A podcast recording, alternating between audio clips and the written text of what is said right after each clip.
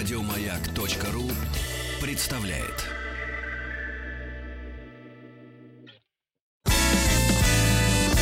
Физики и лирики.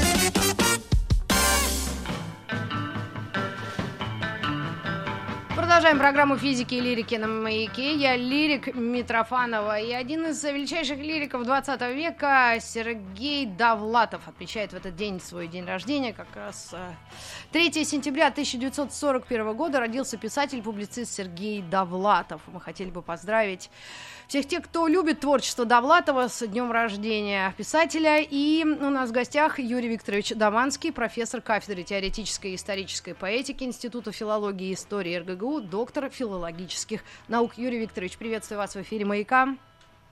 Здравствуйте. Вы знаете, Сергей Довлатов в последнее время как-то, ну не то чтобы ушел на а, какой-то дальний план, э, нет, но многие литературоведы э, говорят о том, что Э, есть некий, некий миф о Сергее Довлатове, и называть ли его вообще большой литературой, и вот этот вопрос к вам как эксперту и специалисту, а мы-то, зрители, читатели, нравится, не нравится, мы судим так. По каким критериям э, вы, специалисты, оцениваете, настоящая это литература или нет? Вы знаете, это действительно очень важный и интересный вопрос, о котором э, всерьез задумывались э, еще даже при жизни Сергея Довлатова, когда стали выходить первые его книжки в тогда еще Советском Союзе в конце 80-х, в перестройку, когда он уже э, жил в Америке. И вы знаете, вот когда появились эти книжки, когда потом не стало Довлатова, когда к нему интерес в связи с этим э, еще более повысился, э, то у многих было ощущение, что это книги, ну вот на один день что вот сейчас это интересно, сейчас это вроде так где-то смешно, но пройдет какое-то время, и эти книги уйдут в прошлое. А потом вдруг почему-то оказалось, и вы знаете, я даже сам придерживался этого мнения, был уверен, что Довлатов это писатель, э, ну вот такого одного дня. Но потом вдруг почему-то оказалось, э, что и следующее поколение стало читать Довлатова, и те, кто пришел следом, тоже стали читать Довлатова. Потом Довлатова стали изучать, э, академическое литературоведение к нему обратилось.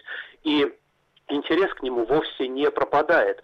Скорее наоборот, он уже перешел в разряд э, вот из э, мейнстрима, он перешел в разряд писателей классиков, то есть э, тех, э, кому относятся с должным почтением, там в нужный момент э, сдувают пыль, но при этом, да, интерес читателей тоже не э, стихает, хотя э, он не того уровня интерес, как каким-то современным писателям, имена которых на слуху, которые представлены на книжных ярмарках, которые проводят проводят встречи с читателями, о которых пишут актуальные критики. Э, нет, нет, он уже перешел, э, ну вот в тот ряд, в котором находятся Бродский, э, Высоцкий, Давид Самойлов и прочие представители классического 20 века. Вот так, на мой Юрий взгляд. Викторович, а скажите, а вот что такое билетристика? Вот билетрист, писатель-билетрист или писатель-публицист? Как в этих полутонах разбираться? Или это четкие определения жанра писателя? Э, это, знаете, это определяют иногда немножечко по-разному. Вот применительно к литературе XIX века сложилось такое мнение, что билетристика – это то, что противостоит классике. Это тоже художественная литература, то есть это не нон-фикшн, э, применительно вот именно к э, русской литературе прошлого. Но, как сказал прекрасно профессор Владимир Маркович, санкт-петербургский, уже, к сожалению, покойный, он так провел границу между классикой и билетристикой. Билетристика – это то, что читают, а классика – то, что перечитывают.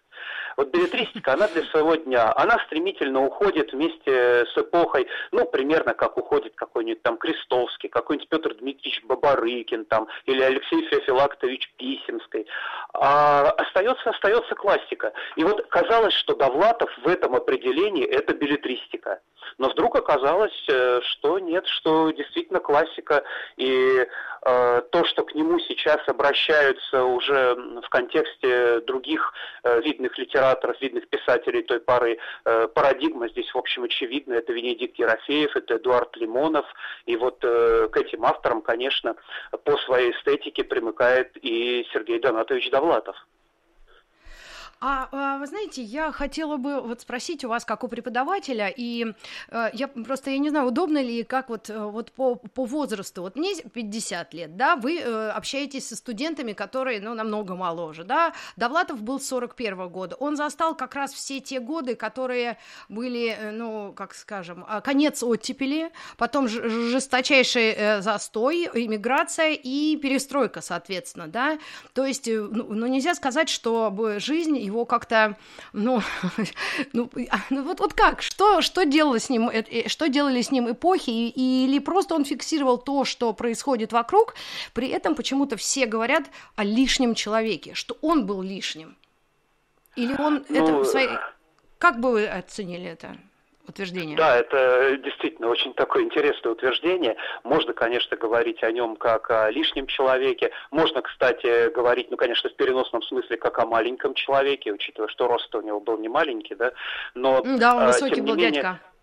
Очень, да, да, да. Не случайно, наверное, все помнят этот сюжет, когда э, он на одной из фотосессий изображал Петра Первого, а потом э, написал об этом. Он снимался в короткометражке друга. И э, есть великолепный рассказ, который называется «Шоферские перчатки», где он реально в этом костюме встал за пивом. И какая там развернулась да, дискуссия, да, да, да, да. или дискуссион. Угу.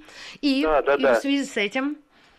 Вот, и, э, конечно, конечно, он человек своей эпохи. От этого, видимо, никуда не деться. Но сама структура его сознания, его мира, в котором вот он жил внутри себя, она эту эпоху в себя по возможности не допускала. Вот знаете, как есть контркультура и субкультура. Контркультура, она противостоит официальному, а субкультура, она старается абстрагироваться от этого официального. Вот Сергей Довлатов, он Э, в какой-то свой такой внутренний мир старался уходить от этого официального. Но ведь официально это как раз не любит, когда уходят от него во всякие внутренние миры, в разные там башни из слоновой кости и прочие раковины. И, конечно, официальное в этом плане э, не любила Довлатова и не могло любить. Она говорила, что нет, ну раз ты советский писатель, хочешь быть советским писателем, хочешь печататься, изволь mm-hmm. быть вот таким, как все, изволь соответствовать. А он не мог соответствовать просто по своему вот этому вот внутреннему складу. Отсюда и алкоголизм, который, в общем-то, не скрывался, а даже, наоборот, культивировался писателем, а потом еще и художественно осмысливался. Э, ну, не единичный у нас случай, можно вспомнить да, уже да, упомянутого да. Венедикта Васильевича Ерофеева. Э, конечно, да конечно. Эдуард мог себе позволить Лимонов. Да и, конечно, конечно Высоцкий, конечно. прекрасный поэт той эпохи и человек, который просто, ну, как э, сейчас уже иронизируют или говорят серьезно, сгорел на работе. А прекрасные актеры, Олег Даль, ну, ну то есть там вообще так, такой список людей, которые ушли реально в 50 лет, ну, ну с трудом дожив до этого возраста. Как да, же да, они сами себя убивали? Дожили, да. Ну, получается, что на физиологическом уровне да, но ведь это был такой один из способов ухода, как кажется, потому что уходить надо было куда-то. И каждый mm-hmm. выбирал какой-то свой путь. Э, для кого-то это был путь э, уйти вот в такое творчество в стол. Кто-то не мог э, вынести это творчество в стол и прибегал еще вот к таким разным формам изменения сознания. Кто-то, кто-то, конечно, ну, шел на поводу режима, начинал mm-hmm. публиковаться. Ну, что делать? Здесь Просто нельзя людей судить э, за то, что там одни алкоголики, а другие советские писатели. Э, ну, Просто да. каждый согласно своему внутреннему складу э, выбирает здесь свой путь.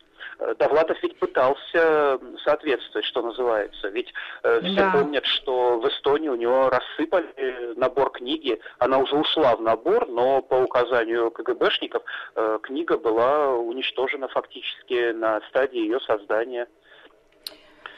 Да, ну там, в принципе, то, что сейчас опубликовано, напечатано, это, там ничего особенного. Вот так, если смотреть, это с помощью цензуры или каких-то там э, моментов опасно или жестко. Да нет, сейчас интернет позволяет себе такое, что Довлатов это просто какой-то агнец божий. Но, знаете, он, когда покидал э, родину, э, ну, я не знаю, в какой момент, но история говорит, что он сказал, они умеют любить только мертвых. Насколько это было ну, с обидой и действительно в его случае, ну, это все сбылось. Хотя, хотя чуть-чуть он застал, наверное, признание. Как раз 89-90-е годы. Да, да, да. Первые публикации в Советском Союзе он, конечно, застал, о нем стали говорить.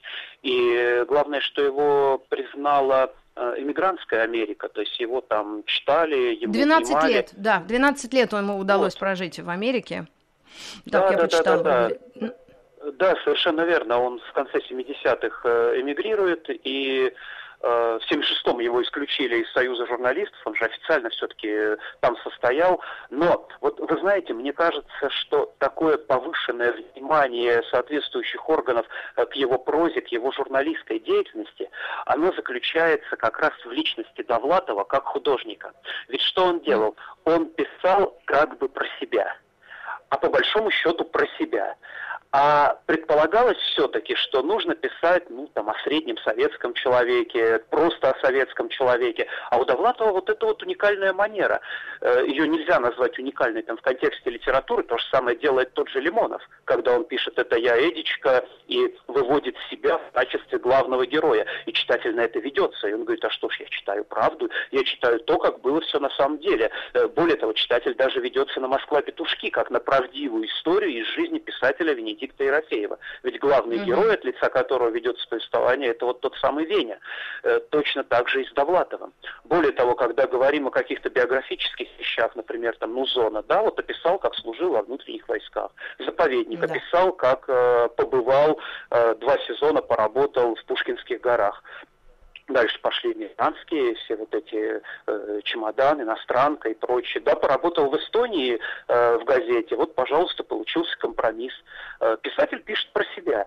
И э, ведь когда видят, что он пишет про себя, думает, но нет, такого писателя нам совсем не надо. Э, что нам, неужели нам интересна его личность? Личность вот этого вот э, человека, который во всем видит только недостатки, себя возносит над остальными и считает себя лучше других. Э, то есть люди не учитывают, что это художественное произведение, а не нон-фикшн, как теперь говорят. Ну да, один из э, коллег, э, там, литературных критиков, чему мнению я, в принципе, на, наверное, 80 4% доверяю, но очень э, расстраиваюсь, что он написал о Довлатове. В довлатовской прозе нет трагедии, а есть мелкие неприятности. Нет самоубийства, а есть похмелье. Я говорю о Дмитрии Быкове. И он очень резко отзывается об этом. Но э, причины этого нам неизвестны. Это надо спрашивать у самого литературоведа. Но вообще сейчас нынешнее поколение и критиков, и вот по, по возрастам люди, как все-таки к нему относятся? Вот молодежь как реагирует на эти рассказы? Как на Чехова? Смешно?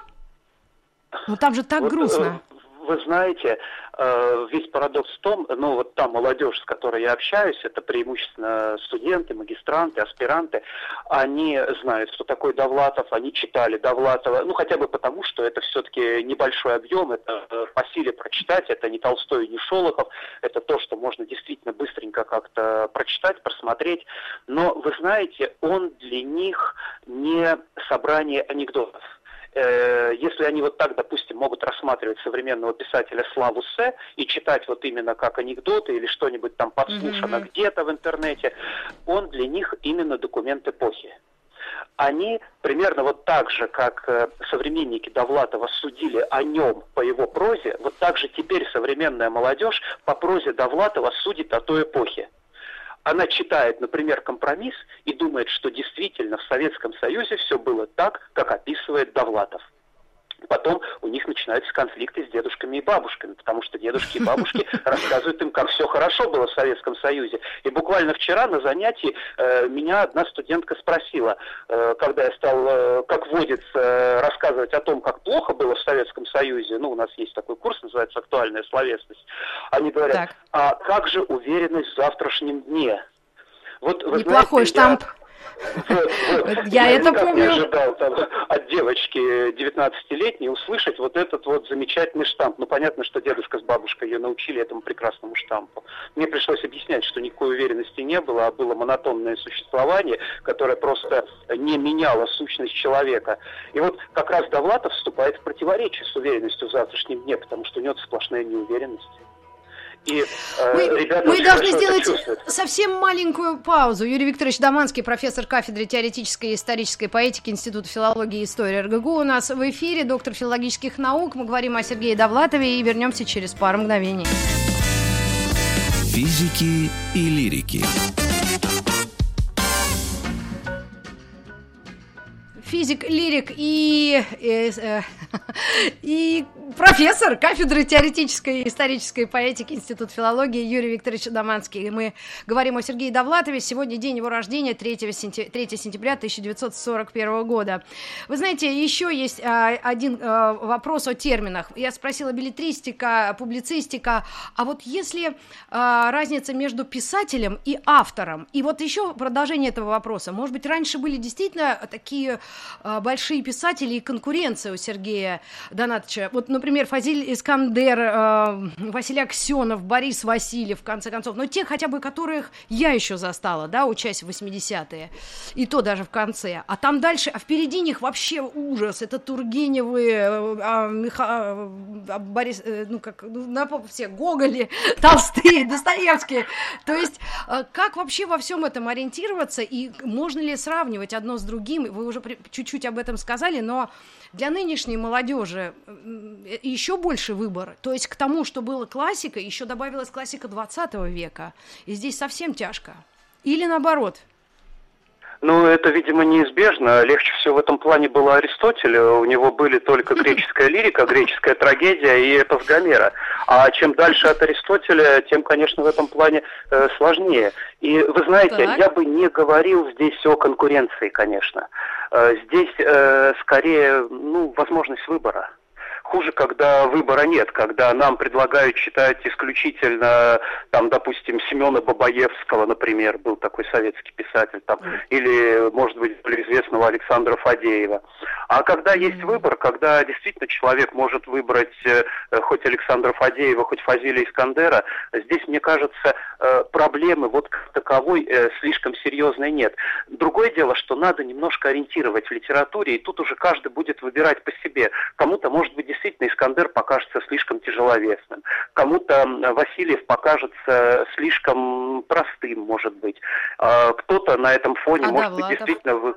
А вот э, Довлатов, вы знаете, вот мне кажется, что как раз э, феномен Довлатова, он в том, что Довлатов, как и Чехов, не случайно мы говорили, да, что с Чеховым его можно сравнивать. Зощенко. Э, он да, да, да, да. Вот Зощенко, писатели именно вот этой вот парадигмы короткого и внешне веселого рассказа, э, они способны нравиться всем. То есть, если даже человек скажет, что ему не нравится Довлатов, это будет какая-то форма эпатажа. Это вот будет mm-hmm. такая вот форма, что, ну нет, я очень элитарен, Довлатов это несколько не для меня, но, но специфика-то этих писателей не в том, что они берут смешные истории, а в том, как они эти смешные истории интерпретируют. Специфика их в том, что они создают совершенно новый художественный язык. И Зощенко, и Чехов, и, конечно же, Довлатов.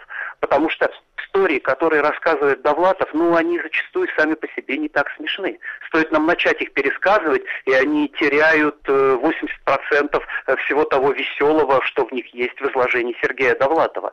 Скажем, писатель Михаил Веллер э, рассказывает примерно такие же истории, но получается-то у него в разы хуже, чем у Довлатова. И Я истории, которые сами... Вот, вот, вот, вот. Истории, которые сами... Ага.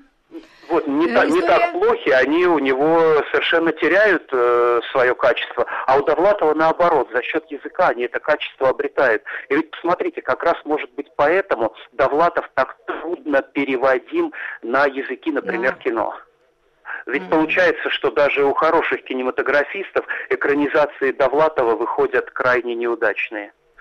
Ну, по большому счету, думаю, там были то самое можем и годы... о Чехове сказать.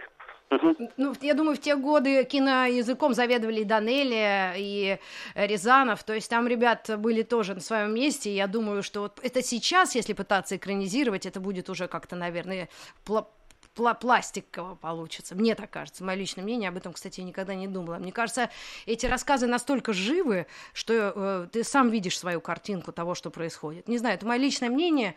И здесь, когда я говорила о выборе для э, наших детей, э, есть же еще мнение родителей. Сейчас дети не то чтобы ну, очень сильно хотят читать, да, и такие объемы, и у них много отвлекающих э, всяких моментов. Это интернет, и игры, и развлечения, и кино, и ТикТок, не дай бог, и чертов Инстаграм. Поэтому, если родители будут влиять на это, все-таки э, вот, вот, вот как вы, как преподаватель со стажем и, и литературовед, скажете, вот я своей дочке скажу, да не читай ты этого Достоевского, или прочитай частично, а вот почитай Довлатова. Вот вы меня будете порицать? Да нет, конечно.